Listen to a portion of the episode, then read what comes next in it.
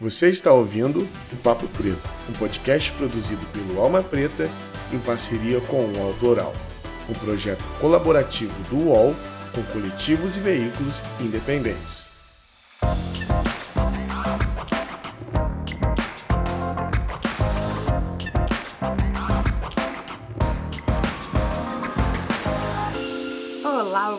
Do Papo Preto, seja muito bem-vindo a mais um episódio deste podcast incrível produzido pela Alma Preta Jornalismo, uma agência de jornalismo independente que conta com seu apoio para continuar levando os mais diversos conteúdos da cena preta com muita troca, criação de rede de apoio e conexão. Então é muito importante, fundamental para a gente que você continue apoiando é, nossos conteúdos, compartilhando, nos seguindo nas redes sociais e, quando possível, apoiando no site almapreta.com com a nossa assinatura. Hoje eu estou aqui com a Ieda Leal, que é educadora e coordenadora nacional do Movimento Negro Unificado, que acompanhou nossa live de cobertura das operações dos resultados das eleições, viu que ela foi uma das nossas convidadas, comentaristas. Quem não acompanhou, vale muito a pena conferir. Está tudo disponível lá no nosso canal do YouTube. Então, aproveite para ir lá ver também. E agora a gente está aqui com ela no nosso podcast para ela falar um pouco mais do trabalho dela no MNU e também para a gente conversar aqui sobre as expectativas para o segundo turno das eleições. Bora começar então, que a gente tem muita conversa pela frente. Passar agora a palavra para você, Ieda, para que você se apresente e conte um pouquinho da sua trajetória até aqui. Olá, eu sou Ieda Leal, sou coordenadora nacional do Movimento Negro Unificado, sou sindicalista, é, eu sou tesoureira do Sindicato dos Trabalhadores de Educação do Estado de Goiás, secretária de Combate ao Racismo da CNTE, Confederação Nacional dos Trabalhadores de Educação, e secretária de Comunicação da CUT Goiás. Eu tenho quatro filhas, Naomi, Júlia, Nuala e Naila, e uma neta chamada Luara, que tem quatro anos. Sou uma mulher de 50, 57 anos, ah, entrei no Movimento Negro Unificado é, muito nova, ao chegar na universidade, eu conheci a professora Silvani e nós fomos militar ah, juntas para a criação do MNU do Estado de Goiás. E a minha primeira atuação nacional foi na questão do debate o negro e a constituinte, né, onde nós pudemos é, é, rodar quase todo o estado de Goiás conversando sobre as pautas do movimento negro. Então, eu tive a grata, a grata experiência de poder militar junto com uma mulher chamada Silvania Euclênio, que hoje ela faz parte de um projeto que a gente chama de Pensar Africanamente, né? que é um espaço onde a gente resiste e conta as histórias de resistência do povo na diáspora e a gente faz uma conexão com a África e com é, as histórias que a gente precisa contar e recontar é, tenho tido a oportunidade de militar com outras pessoas no país todo. Né? Eu tenho minhas referências Lélia e Luísa, que são mulheres absolutamente que participaram da minha formação e que me, que me levou a estar hoje à frente do Movimento Negro Unificado, que tem 44 anos é, de resistência no nosso país. Muito bom. É, Ieda, é um prazer ter você aqui conosco novamente, muito bom mesmo. E eu abro agora as perguntas para você falar um pouco mais né, do seu trabalho aí como coordenadora nacional do MNU, que, né, como ela mesmo disse, já vem há mais de 40 anos né, trabalhando nos avanços da luta contra o racismo, né, na construção das políticas antirracistas. Inclusive, a gente está se aproximando aí de mais uma data, né, da data do Dia Nacional da Consciência Negra, que é que foi fruto né, da luta aí do MNU para implementar essa pauta dentro do calendário né, nacional. Então, fala um pouco mais né, dessa, é, da sua atuação e principalmente das articulações nesse ano político que o MNU tem feito. É, nós temos uma pauta e muito é, organizada e aprovada no nosso último congresso, que aconteceu em Pernambuco, terra de Zumbi de Dandara, onde a gente é, pôde observar a importância de, depois de 44 anos, nós termos um projeto político do povo negro para o Brasil. E, logicamente, junto com isso, é, saborear o projeto que o Brasil precisa organizar, que nós chamamos da reparação. Reparação é, porque foram uma, quase 400 anos de exploração do trabalho da população negra no nosso país na época da escravidão. Nós ainda continuamos vítimas e a gente continua é, tendo um país que se orienta, que se organiza pra, é, na exploração de é, racial. Então, a população negra ainda não tem, não encontra ainda é, do Estado brasileiro um grande projeto para reparar essa, essa situação vivida por nós negros. Nós não viemos para o Brasil para sermos escravos. Nós fomos é, arrancados do continente africano e trazidos aqui de forma muito violenta, onde houve várias perdas, e acho que o Brasil reconhece, mas precisa apontar caminhos para que a gente possa fazer a grande reparação deste crime. O crime que, para a gente, é um crime contra, a, é, contra os seres humanos. Então, precisa fazer isso. Então, o movimento negro unificado, neste momento, onde a gente trava também uma discussão, que projeto nós queremos para o Brasil, tem a tarefa de dizer qualquer é, representante é, sentado nas prefeituras, ah, das assembleias legislativas do governo e no governo federal precisa compreender que nós somos um país de maioria negra, que é necessário ter é, políticas é, de reparação e que a cotas é apenas um momento disso. Então, quando a gente se avizinha ao 20 de novembro, nós continuamos a observar que o Brasil continua teimando em ser um país absolutamente racista, que coloca os negros e as negras em situações desumanas. Então, o movimento negro unificado está aqui para lembrar da necessidade de termos um projeto que dê conta de acolher, respeitar e abraçar a história do povo negro. E nós estamos preparados para ajudar o Brasil no desenvolvimento. Nós queremos participar do governo, dos governos, das prefeituras, dos espaços de poder para ajudar, para fazer com que a mudança seja mais rápida. E nós temos também que cobrar do Estado que essa, essa violência ela seja punida rigorosamente para que a gente possa estancar esse processo de racismo que existe no nosso país.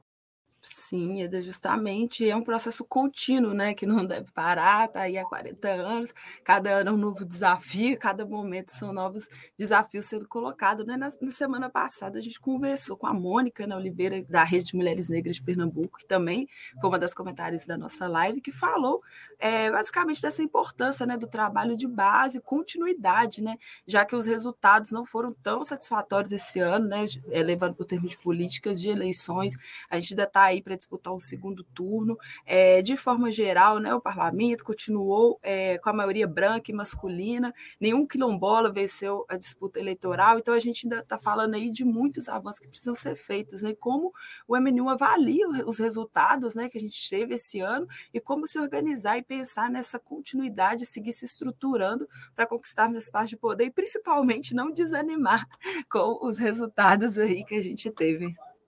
É, na verdade, eu tenho feito uma outra conta matemática. Nós precisamos juntar todos os votos que nós tivemos, de todos os negros que tenham conteúdo na pauta do combate ao racismo. Porque não pode ser qualquer negro. Não pode ser só porque tem a pele negra. Inclusive, Justamente.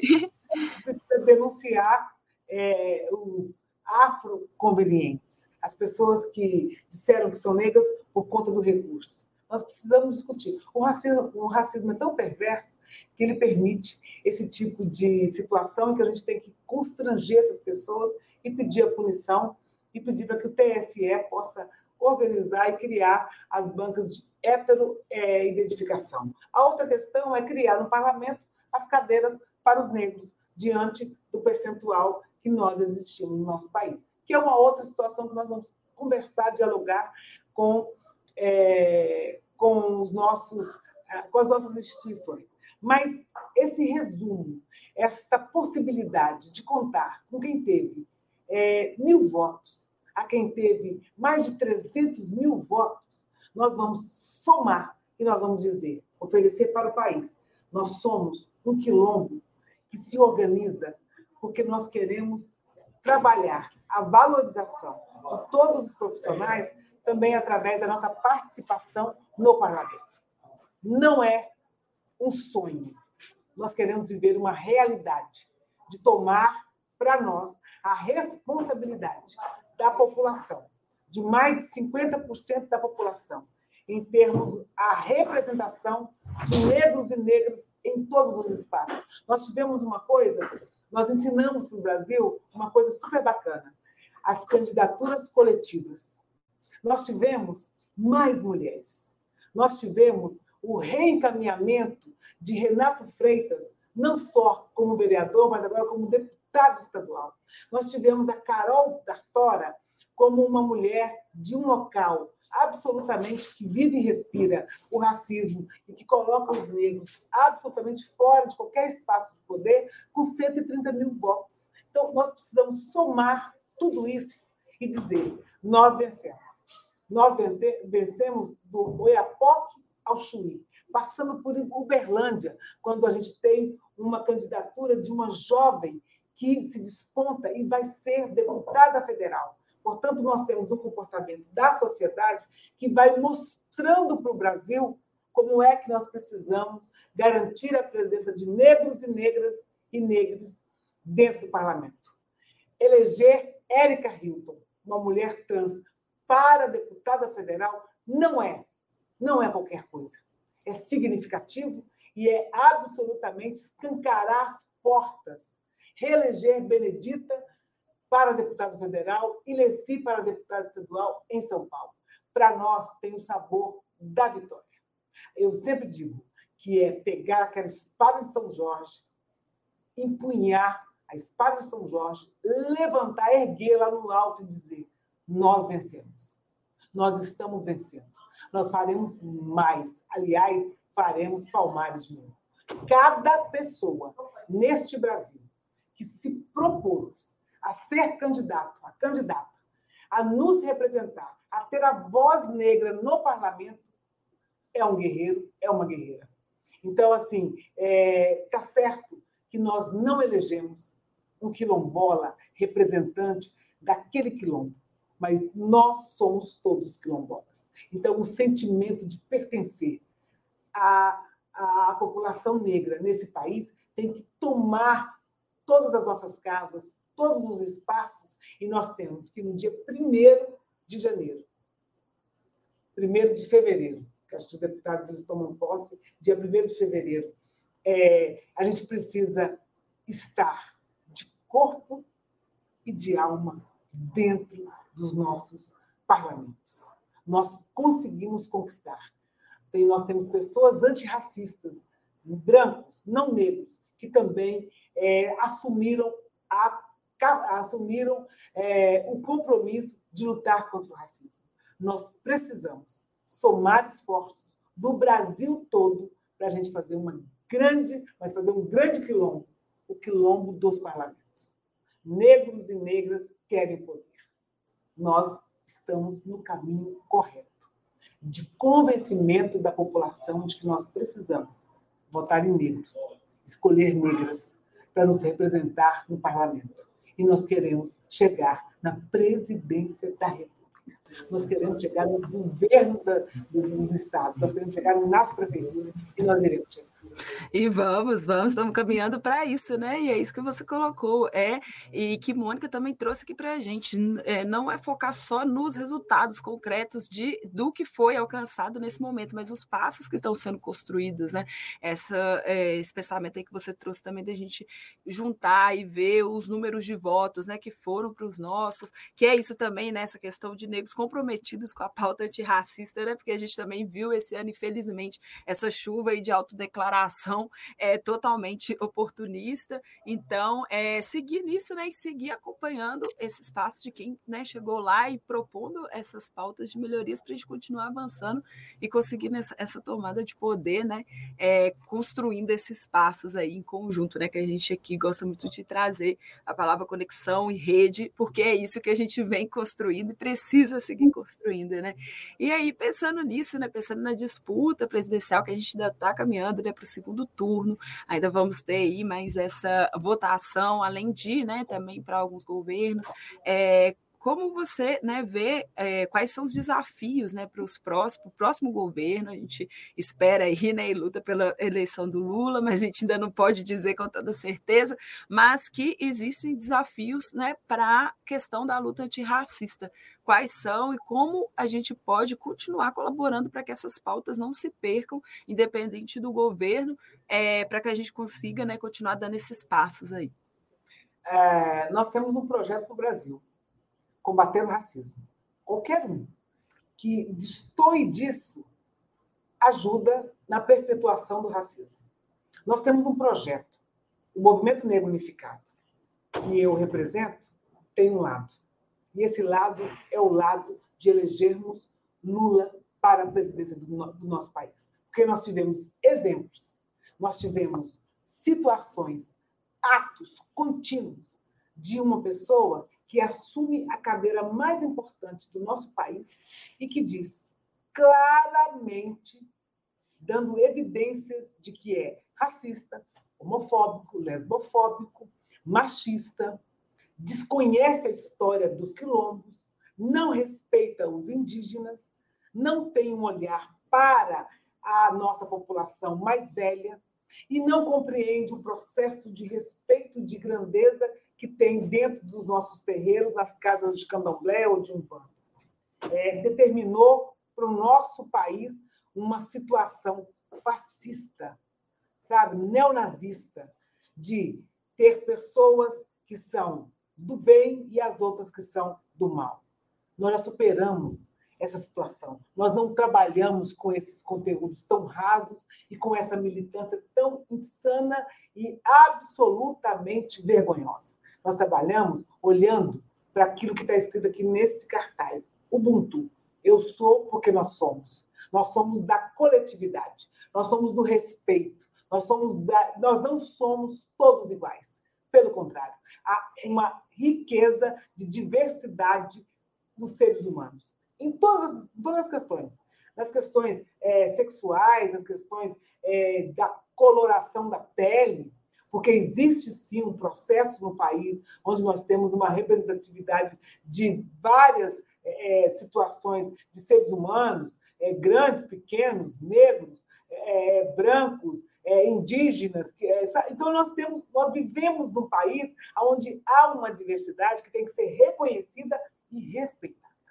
Eu não posso ter territórios onde brancos é, vivam felizes e nós, negros, estamos é, absolutamente jogados em outros espaços, e isso é ser tratado de uma forma naturalizada.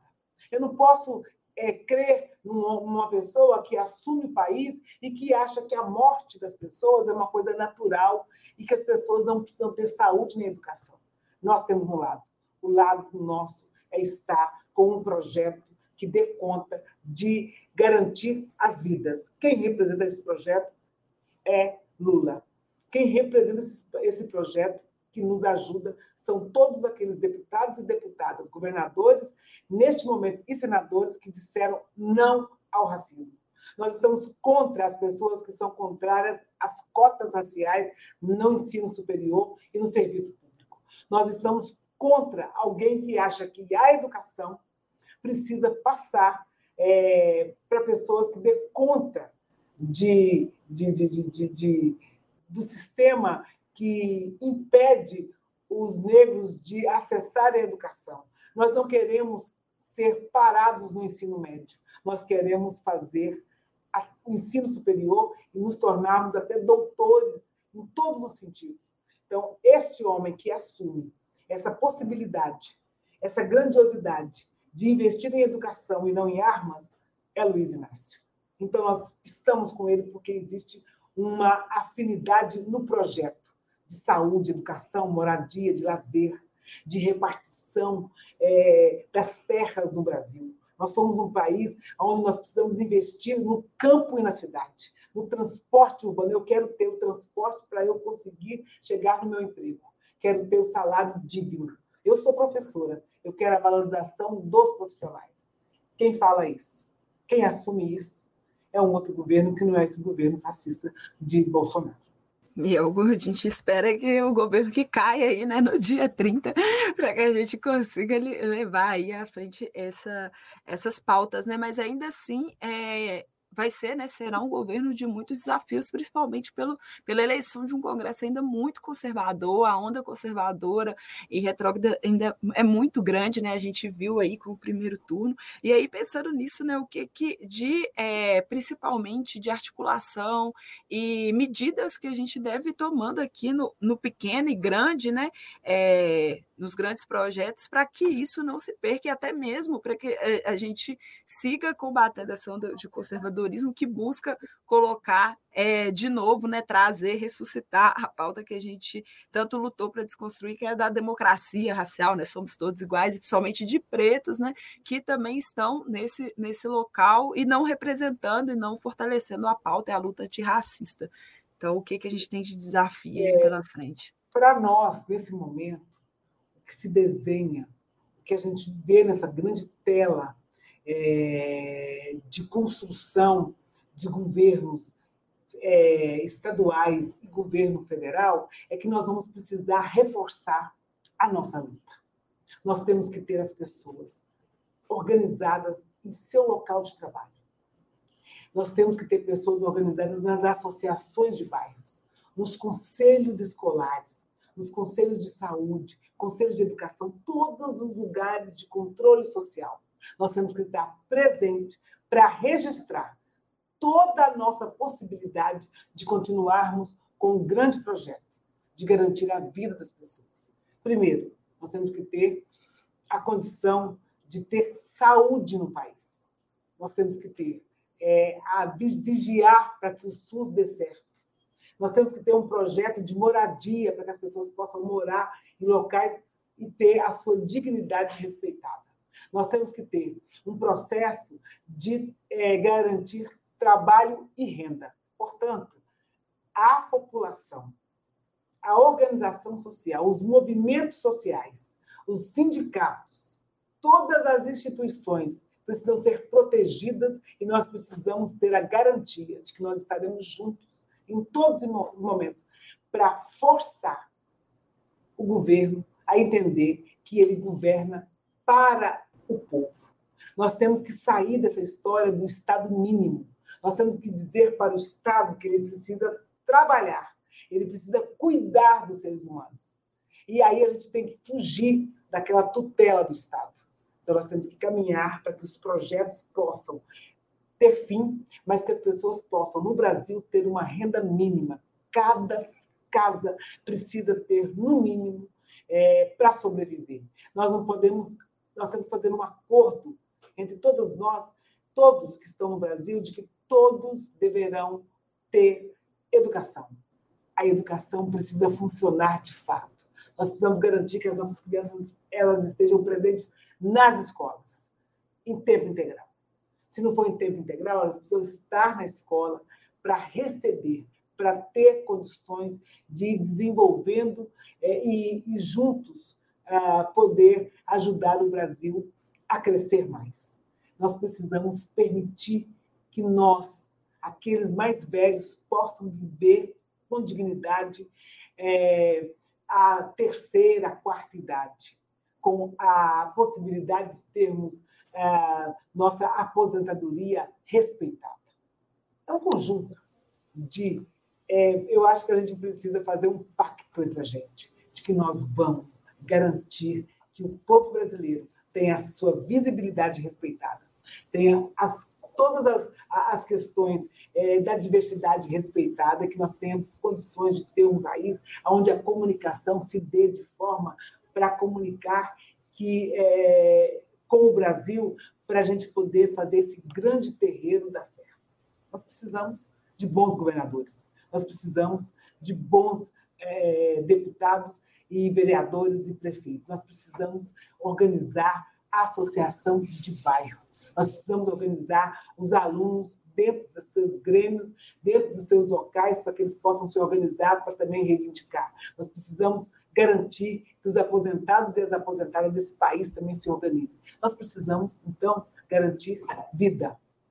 Justamente, ainda mais depois desse tempo sombrio que a gente passou, né, com uma má gestão e também com a pandemia, que também foi, teve consequências né, da, na má gestão do governo. Então, agora é uma retomada, momento de retomada, e nessa luta, né, e a esperança que a gente segue é de conseguir aí seguir com essas pautas, e né, a partir do dia 31 a gente já está falando aí de perspectivas reais, né? Que agora a gente ainda está na esperança. Mas é isso, a gente está caminhando para o final, e Eda, muito obrigada mesmo mais uma vez pela participação. Peço agora que você compartilhe aí suas redes, a rede do MNU, onde as pessoas podem seguir o seu trabalho trabalho, ou, né, ou outras indicações que você quer dar para elas é, seguirem também, acompanhar, para que a gente continue aí juntos nessa luta aí contra o racismo. Eu sempre digo que se as pessoas seguirem todas as instituições que hoje fazem a diferença dentro do seu trabalho, sindicato, ah, dentro da nossa ordem política, é, os, os, veículos que não são alternativos, mas que são veículos importantes, como Alma Preta, Guele 10, Movimento Negro Unificado. Segue também as pessoas que estão à frente, né? Alguém quiser, coloca aí, le, arroba Leal Ieda no Instagram. Todas as questões, as pautas nossas estão lá. Pensar africanamente. Quem puder assistir, pensar africanamente, eu sou uma das pessoas que organizo, junto com a professora Silvani, esse, esse espaço. Mas nós temos mais outros espaços. Preste atenção. Quilombo no parlamento. É necessário a gente compreender. Siga todas as nossas lideranças que apontam o caminho para vencer o racismo na nossa sociedade. Clique. Siga Emicida. Clique e siga é, os nossos vereadoras eleitas e eleitos pelo Brasil todo. Clique Movimento Negro Unificado nós vamos ter seguidores e pessoas que vão poder nos ajudar a entender melhor e a gente a se localizar. Eu sempre digo uma coisa: nós vamos, daqui dois anos, nós precisamos, nós, do Movimento Negro Unificado, estar nos mais de 5 mil municípios no Brasil. Se nós tivermos uma pessoa em cada município, nós teremos mais de 5 mil é, pessoas engajadas na luta contra o racismo. Nós somos um quilombo. Esse quilombo tem que andar dentro de você. Cada pessoa nesse país, nesse mundo, é um quilombo organizado, zumbi e dandara. A minha casa tem que ser um quilombo de acolher as lutas antirracistas e a gente conversar com os não brancos para que eles possam compreender que racismo faz mal, que racismo ele, ele, ele destrói a capacidade humana de reconhecer o outro. E nós estamos aqui para fazer esse enfrentamento e essa luta. Salve Luísa, salve Lélia, viva Conceição Evaristo. Nós precisamos continuar a luta de muitas mulheres. Conceição é uma escritora que hoje está entre a gente e que ela dá conta de traduzir a beleza de nós sermos mulheres guerreiras e resistentes do nosso país. Muito bom, gente. Várias dicas aí, anotem todas, vale muito a pena. E continue nos apoiando, né? Aqui é uma Preta Jornalismo, uma mídia independente, que é isso que a gente busca, né? Levar essas conexões, criar essa rede e principalmente dar visibilidade a essas, essas pautas, né? essas temáticas que muitas vezes ficam é, invisibilizadas por aí. E é isso, mais uma vez, Eda, muito obrigada mesmo. O canal continua aberto, o que precisar da gente dar uma preta, conte conosco. E mais uma vez, muito obrigada pela sua participação. Eu que agradeço. O nosso compromisso é com o Brasil. Brasil quilombola. E a gente quer resistir. Um grande abraço. Grande abraço, Eda. Tchau, tchau. Tchau, querido. Obrigado. Eu que agradeço. Você ouviu o Papo Preto, um podcast produzido pelo Alma Preta em parceria com o UOL Plural, um projeto colaborativo entre o UOL e coletivos e veículos independentes.